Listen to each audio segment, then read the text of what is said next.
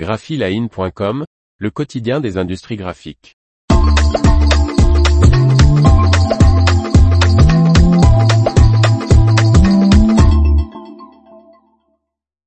Koenig et Bauer dépassent ses prévisions pour 2022. Par Faustine Loison.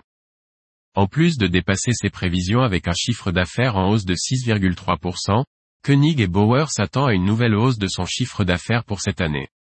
Koenig et Bauer est particulièrement satisfait de ses chiffres annuels. Sur l'année 2022, le constructeur allemand de presse d'impression affiche des résultats positifs, dépassant même ses propres prévisions de bénéfices avant intérêts et impôts, BAI ou EBIT. Notre performance de l'année dernière montre que nous allons dans la bonne direction pour une croissance durable. Nous avons pu afficher des augmentations de tous les indicateurs de performance clés, déclare Andreas Pleske, président directeur général de Koenig et Bauer.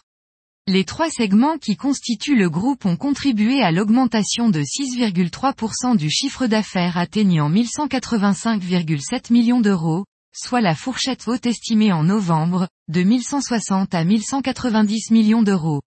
L'EBIT s'élève à 22,0 millions d'euros, dépassant les prévisions établies entre 15 à 20 millions d'euros et la marge EBIT, estimée entre 1,3 et 1,7%, est de 1,9%, contre 0,5 l'an passé. Le groupe dégage un résultat net de 11,1 millions d'euros en 2022. Le segment digital et WebFed, dédié aux rotatives offset et numériques et à l'impression sur carton et l'impression des emballages souples, affiche une croissance de 15,2%, réduisant considérablement sa contribution négative aux résultats en 2022. Son chiffre d'affaires s'établit ainsi à 139,8 millions d'euros, contre 121,4 millions de chiffre d'affaires en 2021, et l'EBIT augmente de près de 50%, soit moins 19,3 millions d'euros, contre moins 38,5 millions. Le segment Sheetfed, activité des presses offset feuilles et du façonnage, présente un chiffre d'affaires à 672,2 millions d'euros, contre 642,4 en 2021, soit une hausse de 4,6%. L'EBIT de ce segment s'élève à 19,0 millions d'euros, contre 24,0 millions l'année précédente. Le segment spécial, qui regroupe les systèmes d'impression directe de contenants creux en verre, plastique et métal, a généré un chiffre d'affaires en hausse de 6,9%, à 417,1 millions d'euros en 2022 et un EBIT de 23,2 millions d'euros, contre 390,2 millions d'euros de chiffre d'affaires et 34,9 millions d'euros d'EBIT en 2021.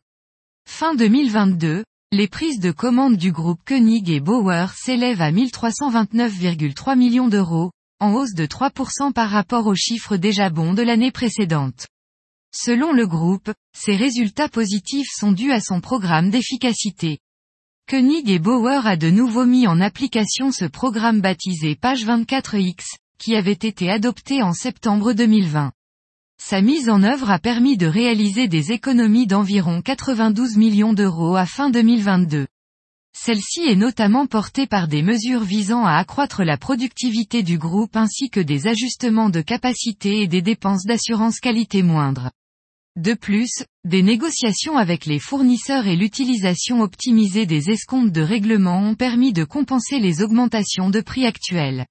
Le groupe voit également un potentiel supplémentaire dans le domaine de la R&D, comme le démarrage de la production en série de machines.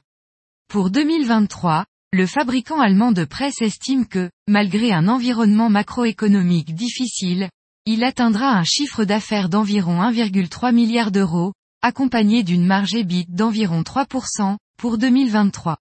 Il s'attend à ce que le segment digital et WebFed apporte une très importante contribution à la fois à la croissance de l'EBIT et au chiffre d'affaires.